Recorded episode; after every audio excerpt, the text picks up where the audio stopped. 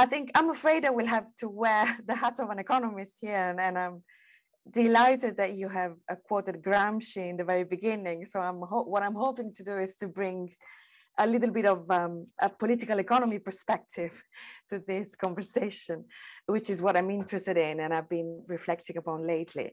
Um, so let, let me please start by saying that that think about data governance is something that goes well beyond any issues about uh, data management, data privacy, and so on. It, it's it requires a vision, and and I think and I think uh, bringing some reflection from a political economy perspective is what would would help uh, to some extent. So ideally, the kind of questions I've been reflecting upon is uh, are related for to um, the sort of economic nature of data and the value of data. And by value, I don't mean only only private or business related value, but but social value. Uh, and ideally, what is important to understand is this sort of asymmetry between uh, the sort of data generators, individuals, marginalized individuals, or even uh, uh, uh the, this uh, unprivileged majority that we all are vis-a-vis big tech and actually the value extraction from uh, private actors, but also uh, um, public uh, authorities. We were talking about public sector and so on. So I think what is at stake here is trying to understand how um, the sort of data value chain works and how to mitigate this sort of, uh, of asymmetries. So um, to me, the, the, the discourse around data governance is, is imprescindibly linked to the, to the issue of value. And that's, uh, that's my first uh, point. The second point is that I'm trying to reframe what is the major policy conundrum that from a political economy perspective we have to face.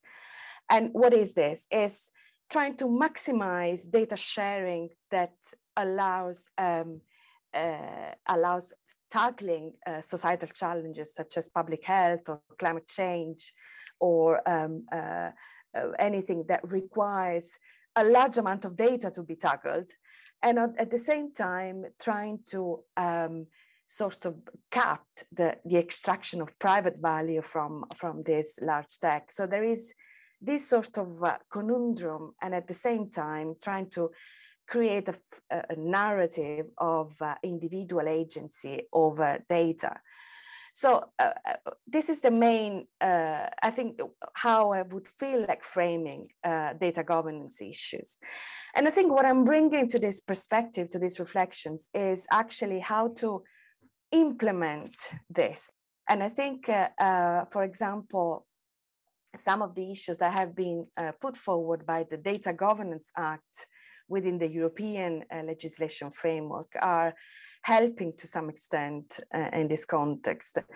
Because um, to some extent, but I'm also trying to uh, raise some provocation around this. So, so, what is the Data Governance Act doing? This is this is this is being discussed as we speak. So it's something that has been um, actually uh, um, refined over the past month. The first version was launched last year at the end of 2020. And ideally, the uh, main aim they want to do is creating these incentives to trust and sharing data for altruistic purposes, which I guess it, this is what I'm, I label as uh, um, public interest, as I said. At the same time, they want to um, create this sort of market of data intermediaries where data intermediaries are able to um, uh, manage data on behalf of individual data subjects for the purpose of uh, uh, data users.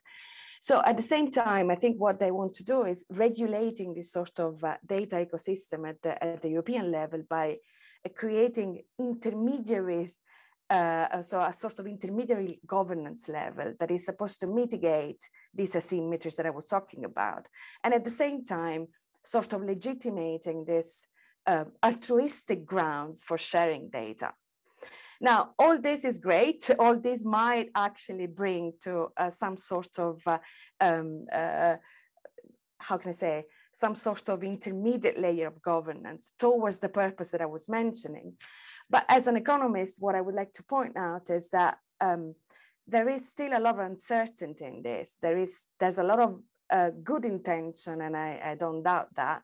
However, I believe that creating a market from scratch of this bottom up data trusts that are becoming really popular.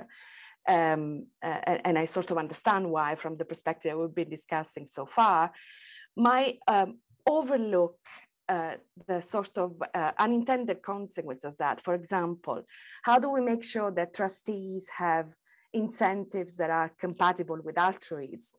How do we make sure that there is a maximum scale that these intermediaries can reach without becoming a sort of value concentration such as large tech. So how do we avoid that we shift from uh, uh, big tech to big trust? Uh, and at the same time, um, how do we ensure that these organizations that are um, sort of uh, favored by this legislation have uh, the sort of uh, large scale that is effective to make uh, uh, data reuse for altruistic grounds uh, effective. So we all know that we need a lot of data. We need data at scale to tackle uh, societal challenges such as public health, for instance. So I wonder whether there is um, enough reflections around these issues. So um, I'd like to hear, maybe the European legislation framework is not something that is very familiar to this audience, but it's supposed to be the sort of first step for um, creating uh, a just data ecosystem.